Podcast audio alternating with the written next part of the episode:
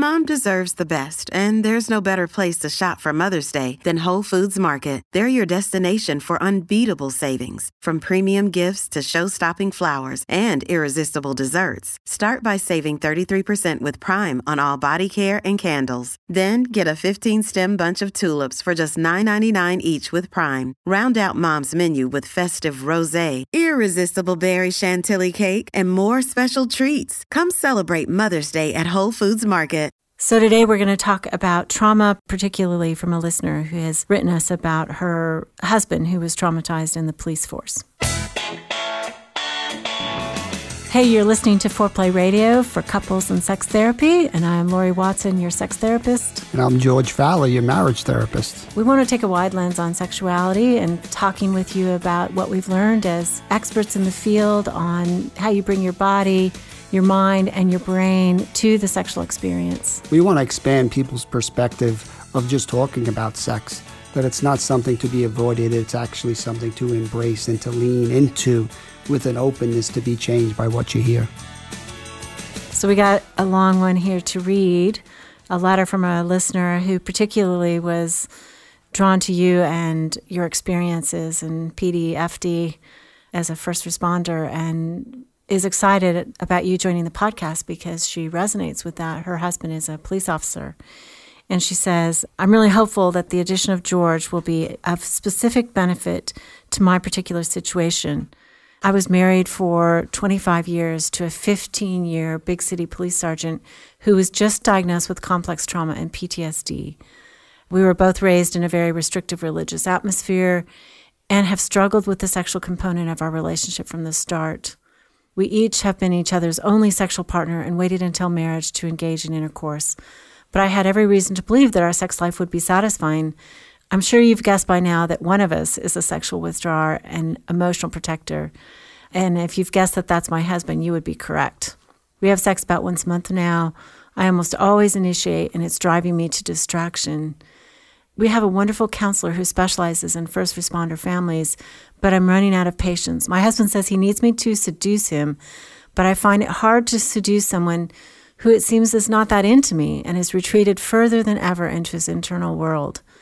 I read and studied about trauma and how it affects individuals and families, and I've even recently become certified in trauma informed yoga. Wow, she's going all out. I can't get my husband to read anything. I come from a long line of broken, cold marriages. My parents haven't shared a bed in 20 years, and I'm afraid I'm doomed. I've done a lot of work on myself with many miles to go, but I am desperate for close, intimate, passionate physical connection. Help. Gosh my heart goes out to this woman. I mean, she clearly loves her husband, wants him, wants him to be healed, you know, is doing all this work on trauma, doing all this work sexually to figure it out, and fearful that she's just going to replicate her past. Right. And there are a lot of directions we can go with this. I mean, I think in another podcast, we're going to have to talk about just how frustrating it is for some of these pursuers to want engagement and not get it mm-hmm. right? And how we could help them be more patient and stand up for what they deserve. Right. right? But I guess the what seems most helpful here is to just try to understand, you know, the tough spot our husband's in. And, you know, even as you're reading it, I, I was, my brain was wandering off to, you know, on, on 9-11, I could remember you know, when I'm down at the site and I'm crawling into these voids and with all the smoke and you can't see anything, you know, I'll never forget it. And I write about this in my book, Sacred Stress, that I heard this loud gonging sound. Mm. And that sound meant you needed to clear the site because the adjoining buildings were likely to collapse. And if they collapse, you're going to be buried alive. Oh my God. The problem is we're like an hour into this thing, and who knows if we're going to find one of our brothers who are lost. Right. right. What are you going to do in that gong? We need to keep going. So you know that that need to turn off your emotions to focus on your task. It's so adaptive in those moments of, of stress. Of having to accomplish something. Exactly. Of going forward. Right. But now how what it takes to turn off those emotional signals. Mm-hmm. Now all of a sudden a couple hours later, I'm heading home. How do I talk to my wife about any of this stuff? Mm. Mm. Right. So it's it's it's. I'm always trying to connect with this great training that your husband has to try to avoid these emotional signals. Because as a police officer, you you can't really have a moral debate about what's going to happen and should I not, uh, you know, all of these. Right, you have process, to act because to if act. you don't act, people die. Right? it's about being decisive. yeah, you have to. Right. So this training that is helping him professionally is hurting him Emotionally. personally. Right. And clearly, he's he's completely shut down now. exactly. Um, and I, I don't want to go too far away from your experience for just one minute because I just, you know, feel that in my heart. I'm so, so grateful that you lived and can imagine what it cost you to keep going. And of course, what it cost the two of you, you and your wife, you know, to process that and figure that out eventually. But I- mean, it, it feels so, I don't know, it feels so scary. It feels so, you know, I almost feel weepy about it, just what people like you and this man have to struggle with in order to do something that keeps the rest of us safe and saves us, you know, literally. I can I mean, see my guy- training kicking in now. You were saying like I can feel weepy and emotional. I'm like, just turn that stuff off. We got a podcast to do, right? I mean, that's.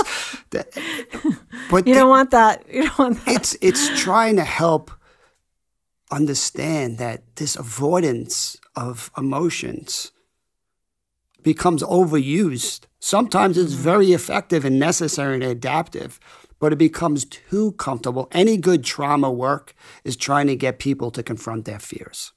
Mm-hmm. They have good reasons to want. If you look at the symptoms of post traumatic stress, the hypervigilance, the negative thoughts, intrusive images, you know, the avoidance, all of that is trying to make the person head away from their fears. Mm-hmm. So you, we're picking up a theme here on these podcasts that so often when people head away from their emotional signals, in the short term, it makes them feel safer, but in the long term, it just creates lower levels of engagement and more thicker walls. I, I would also say we had a conversation last night about transference, and to me, transference is is a shared emotion, and and we're not always sure who originates it. But I mean, I think what happens in coupleships, right, is like my weepiness, my fear is is something that I'm picking up from them, something that maybe I felt from your history. It's present, it's real. It's not just in me. It's also between us. It's between this couple. And oftentimes the partner feels the frustration mm-hmm. of their partner not being able to reach out. You know, mm-hmm. she's working, working, working, and she feels so frustrated. And of course, it would be frustrating to her. I understand that. But she's also like, there's something between us that it's almost like reading their mind. I mean, she, he must be as frustrated in this lonely, separate place, and she's carrying the whole burden of the frustration. Does that make sense? It does. like when we're with our patients and we they tell us something or our friend and i mean and we feel something emotionally it's it's the in the between space. It's not just i'm i'm not just feeling sorry for what happened. I'm also sort of absorbing emotionally what is between us. And that's really important to have a successful life, to see the opportunity and feeling these emotions and, and allowing yourself to go. There's a liberation in that. If you always have to put restraints, if your body's constantly scanning for the possibility of threats, then you're going to miss all these opportunities. And mm-hmm. unfortunately, that's what's happening with somebody who's experienced a trauma. Right? It's mm-hmm. like their their nervous systems get stuck in a higher red alert place yes. And it creates this feedback loop which a lot of us call a trauma trap that mm-hmm. literally because of the trauma the world becomes a scarier place. You you need increased amounts of safety in your life because you've just experienced something pretty horrific. Mm-hmm. But if you go toward the safety then then what happens to the body of the person who was traumatized? What do you Well, what is safe is is is avoiding situations where that might trigger that trauma response, which means you start to kind of hide more and seclude yourself and retreat from the world. So when they go toward sex, that is supposedly this safe place, they have to they, they can't do that, right? Because it's too much vulnerability. So and if they reduce their their barriers, their blocks, their walls, the intrusiveness of the trauma is going to come, right? The thoughts about it, the the memories, all that. And so they're avoiding that situation of of literal safety. They need safety, they need to be comforted, they need to feel their partner's body so that they can get regulated again, but they can't afford to do that because what they're up against is all this fear and the possibility of being flooded essentially by that trauma. It's a horrible combination. The world becomes less safe, which means you need your partner more. Mm-hmm. But the partner also becomes more unsafe because you don't know how to communicate this. Mm-hmm. And you start to full, create a negative cycle with your partner. So now that's not a resource. So now the world becomes even more unsafe because your partner's not there. There's no place to go. It There's just keeps coming back, feeding back on itself. Uh-huh. And it's. And this has been going on for our listener for 15 years, right? Married 25, he's been a cop for 15 years. So, and it could show itself differently. Not all trauma survivors are going to not want sex. Some of them are going to want sex two times a day, every single day, because that's their way of feeling a sense of control right? But when the world feels helpless because of the trauma, people want to have more control. Some gather that through avoidance, some gather that through, you know, obsessive compulsive ways of making the world safer. But it, the goal is the same. It's to make the world safer. Mm-hmm. And it's true that actually in like PTSD, 70% of the of people who have PTSD, they're sexually disrupted. I mean, you're right. Sometimes it becomes obsessive either an attempt to fend. I, I'm not sure that it's that sexual. That sometimes it's an attempt to fend off feeling, like they're they're using orgasm to fend off feeling other things. Mm-hmm. And sometimes it becomes where they're desperately, like any addiction almost, they're desperately trying to feel something. So let, let's come back in a little bit and further explore what is happening in this couple. Awesome. About why sex is so turned off, and and it sounds like lots of things are turned off between them. Speaking with certified sex therapist Lori Watson from Awakening Center for Couples and Intimacy. Lori, what is an intensive? So, an intensive is 12 to 14 hours of therapy all in one weekend. And it's a way to really make fast progress compared to weekly therapy. I mean, there's just so much more you can get done when you have a chunk of time. Overcome the challenges in your relationship and your sex life. Learn more about intensives and Awakening Center's other services at awakenloveandsex.com. Hey, I want to let you guys know all about George. He's written and contributed to several books, and I'd especially like to draw your attention to his book, Sacred Stress A Radically Different Approach to Using Life's Challenges for Positive Change. His book is about a mission on how you adopt new strategies and turn stresses into a positive force in your life. And who among us doesn't live with a lot of stress these days? We'll keep you posted as to all he's doing. But George and other EFT therapists all around the country and the world hold couples retreats called Hold Me Tight, which is developed by Sue Johnson, and it helps secure your own relationship. If you'd like therapy with George, find him at georgefowler.com. One of the things that this woman isn't feeling, but I think is important to talk about when your partner has been traumatized, and I particularly see it in the women, the partners of husbands who have been traumatized, is sometimes you said the world isn't safe and they're resonating in this highly pitched way about the trauma and that often is where women turn off to their partner. It's they want to comfort them they want to be with them but they almost feel this high pitch mm-hmm and so then they can't relax sexually and they need to. And so that's why sex sometimes goes wrong on her side of it, is because she's resonating with his trauma. This woman, for whatever reason, is able to kind of stay pretty clear of that and still want him, still want to be with him, which is wonderful and a gift, especially a gift if she can get through to him. Right. So let's try to understand how to get through to him. How do we help this man in this situation confront these fears instead of just giving in to the avoidance that wants that's slowly numbing out his life. I think it to understand it's what we call that therapeutic window where we don't want to overwhelm the person with their trauma, but we also don't want to avoid talking about the trauma because then you can never heal it. So there's that sweet spot in the middle mm-hmm. that says, all right, can you tolerate? What's your capacity like to kind of revisit this? Mm-hmm. And if it becomes too much, how do we ground you and kind of get you to regulate? Because if it becomes too much, then those strategies are going to kick back in again. Mm-hmm. And I think this is what's so frustrating for the partner. It's like, when's the right time is never a right time. That's because this person is torn between these two places, which is I don't want to get overwhelmed, but yet if I never talk about it, nothing ever improves. I never get healed. I never get healed. And so, in my theory, I think they've got to talk about it. They've got to talk about it with their partner too. I mean, how did you decide at some point to talk a little bit about it with your wife? I, I know you guys got healed of it. So how did you know what made you say it's it's worth the risk of telling her what I went through? It's a difficult process. You know, it starts with a few sentences and it increases with success over time. You know, but there's a saying in every firehouse that says, whatever you see here stays here. Mm-hmm. You're strongly let's pull back a second. I really need my listeners to understand that when you are off in war or in one of these trauma situations, the levels of engagement are so high.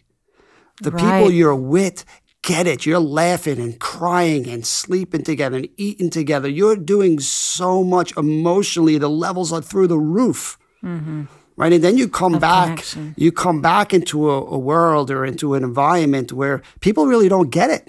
Yeah, and you're encouraged not to talk about these things. They're going so off to work. They're they're doing other activities. Right, so you're worried about the sports scores and food and like these things that aren't it's so not relevant. Survival. It's not survival. So there's a crash that comes for any trauma survivor when they get reintroduced back into everyday life. Right. It's a setup for both partners to really miss each other. Mm-hmm. So I think what what I had to learn to do is I didn't need to share the details and what I saw or what I smelt or you know, but I could start to share what it felt like to be so helpless, to kind of be looking for people and not find them. Mm-hmm. I remember the the dogs, the search dogs at Ground Zero were getting depressed after days of never finding oh, anyone alive. Gosh. So what they would do is they would actually they would bury live firefighters so that so those dogs could have some success and feel like they uh-huh. found like somebody. It was worth it was worth, worth their time, oh, right? So that like how can I talk about those feelings?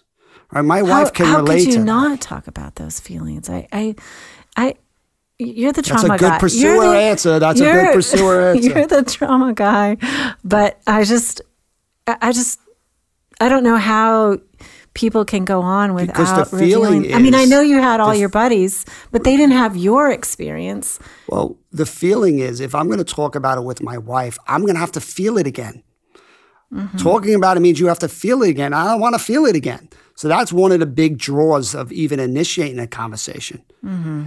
Then there's the fear that if I bring it up, it's going to trigger a lot of fears in my wife, and she's going to sure. worry about me. So I don't want her to worry about it. You're so it makes her. a lot of sense to the protect protector. her and myself by yeah. not having the conversations. What I'm not recognizing is not having the conversation is also leaving me alone in these places. Right. And the the numbness that starts to take over your life as you chronically habitually put up walls to turn off your emotional signals. That I'm not recognizing. But you're also saying, I don't need to tell those details. I, I, I'm having trouble with that. It's like, how, how do people get through this without telling the details? Well, I think there's a time and a place of when you're talking about specific traumas. Mm-hmm. You know, you're in battle and you lost your comrade. I mean, you do need to re the the science behind I think we live in exciting times because we're starting to see what's happening live in the brain. If we're looking at fMRI machines or what what we're starting to discover. What, what parts of the brain light up when people are triggered or, or, right? Yeah, and, and comforted too, which is great directive research. I get excited about the theory of change that what happens to a traumatized brain is it does need to replay the memory, but mm-hmm. the whole key is as it's replaying the memory, can it attach a new experience to that old memory. So if I'm thinking about, you know, working with a, a lady who was molested when she was younger and nobody was there for her, mm-hmm. right? We need to bring her brain back to kind of share that scene. I was in my room and this is what would happen and this is how I felt. And I look out the window and her body will go back there. But the difference is she's now sharing that with her husband witnessing, holding right her, telling right it's there. not her fault, right? That he loves her regardless, that she did everything she could. That's the corrective emotional experience that starts to rewire the brain. Right. So, we do want these traumatic episodes when it's safe. You have to build the capacity to get there. You have to start talking globally about things. I, I feel kind of guilty. I feel helpless. Having your partner respond and having some success and letting them in starts to build the capacity to get further into the details. A lot of partners want the details right out of the gate, and it's just too overwhelming. That therapeutic window, it just becomes too much, and that person shuts down. so the partner goes too fast. Yes. uh-huh, and doesn't let the person kind of wander their way into it, maybe ask too many detailed questions, has their own body get in alert, and that tells their partner, the traumatized partner, don't share. I'm hurting my wife by sharing this with her. So she needs to. uh, What I talk about with partners sometimes is you need to hear the whispers first. It's like you have to hear in the beginning something that's significant and just receive that. And it's almost the way she receives it in her body with patience, slow kindness, without necessarily pushing. Well, then what happened? Right. I was working with a special forces soldier, and he'd been deployed multiple times. And he came back, and he just this is this is the start of a sharing experience. He's not talking about what he did downrange. He starts to talk about what happens to him when he goes to Walmart. Mm-hmm. Right. So he goes to Walmart on a Black Friday, and all of a sudden, what does he feel? He feels nothing. He feels empty mm. as he sees the chaos and all the energy and the kind of laughter, and he can't relate to it. Mm-hmm. It's so Right. different than his world It's so was. different in his world. It's not survival, it's Right. shopping. Exactly. so if he's in session with his wife and he's trying to describe that empty feeling, right? And and we do want to get people in their bodies. Yeah. So much of the trauma work is really highlighting this is where it's stored, not in the you know in the frontal cortex where people are telling you know sharing information. It's stored in their bodies and what it, that's like. So when this guy can describe that emptiness in his chest going down to his stomach, right? And his wife can hear that and say, I have no idea you're feeling that mm. in Walmart. Right. And she mm-hmm. reaches over and she starts to rub his chest and she starts to rub his stomach. And I ask him, What's that like? As your wife's hand is rubbing your chest. And he says, "Hol- well, I can feel warmth. Hmm. Right? It's that warmth in a mm-hmm. place of emptiness that starts to retrain his body, that there's a very different way of doing it. His sharing didn't lead to further avoidance, it actually led to some warmth. Mm-hmm. So, so much of what we're trying to do is to get those those examples of success that start to build that muscle memory towards further sharing, further vulnerability, you know, further safety. And, and what I like about that example is it's it's kind of wordless. I mean, she's not offering something that could be trite or it's okay now or it's just touch that is connecting almost like she's reaching into the empty place the best she can. That's right. and and touching him. And it's I, I mean I I think that is some of what drives me to work in sexuality because it's such a powerful place of being regulated. And but it's more than just that. It's in this example it's it's her touch her understanding that gets communicated by the body which where mm. trauma is stored right trauma is stored in the body and I I think I want to go back a minute. You said something about how when we tell the trauma story or we tell the details, and a person is there empathically, t- holding us, touching us, holding our hand, listening to us, looking at us, it's such a different experience than being alone in that lost trauma. Whereas when PTSD is happening, the story is being told in their head over and over again without the other. You mm. know, there's nobody that they're telling it to. They're just telling it in their own head, and that continues the alert, the vigilance, the the raised blood pressure that says, "Oh my God, it's happening again! It's happening! It's happening! It's happening!" And and they're off, they have panic attacks and things like that. But when they're telling the other, they're grounded, somebody's listening, somebody's caring. And I think you're right. I often ask people to maybe do something sexually that is a six. And so I, I ask people to rate things, scale of one to 10. You know, how anxious does this make you? And we settle on a six. And it, it really doesn't matter because everybody's six is a different, but that seems to be the right amount of tolerable anxiety. Right. That they can take an action, take a risk. And I think what you're saying is we want the person with trauma to tell us in pieces so that they are not going to an 7, 8, 9, 10 where they get the panicky feeling.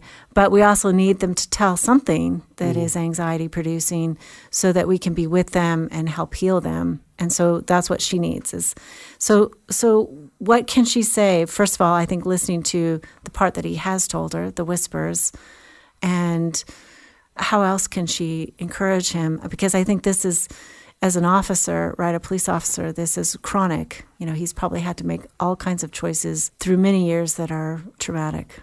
Well, I think we're going to have to devote a whole podcast to how do we help her stand up in more gentle, calmer ways. Mm-hmm. The first step is how do we get him to really want to face these fears? And the only answer to that is he has to have some success in little pieces to start leading him towards further and further sharing. So, lot to talk about as we okay. just jump into trauma. But I think what we want to do next week is get more focused when the trauma is sexual. Okay, let's talk about that next. Thanks for listening to Foreplay Radio. Hi, Foreplay fam. The biggest support you can give us is sharing our podcast with a friend. You can find us also on socials Twitter, Facebook, and Instagram, and we'd love your questions and feedback and really do use these to guide our show. We'd also love it if you'd rate and review us. If you're interested in learning more about us and our mission, look us up on our hot new website, foreplayradiosextherapy.com. Call in your questions to the Foreplay question voicemail. Dial 833 My Foreplay. That's 833 the number 4 play. And we'll use the questions for our mailbag episodes. All content is for entertainment purposes only and should not be considered as a substitute for therapy by a licensed clinician or as medical advice from a doctor.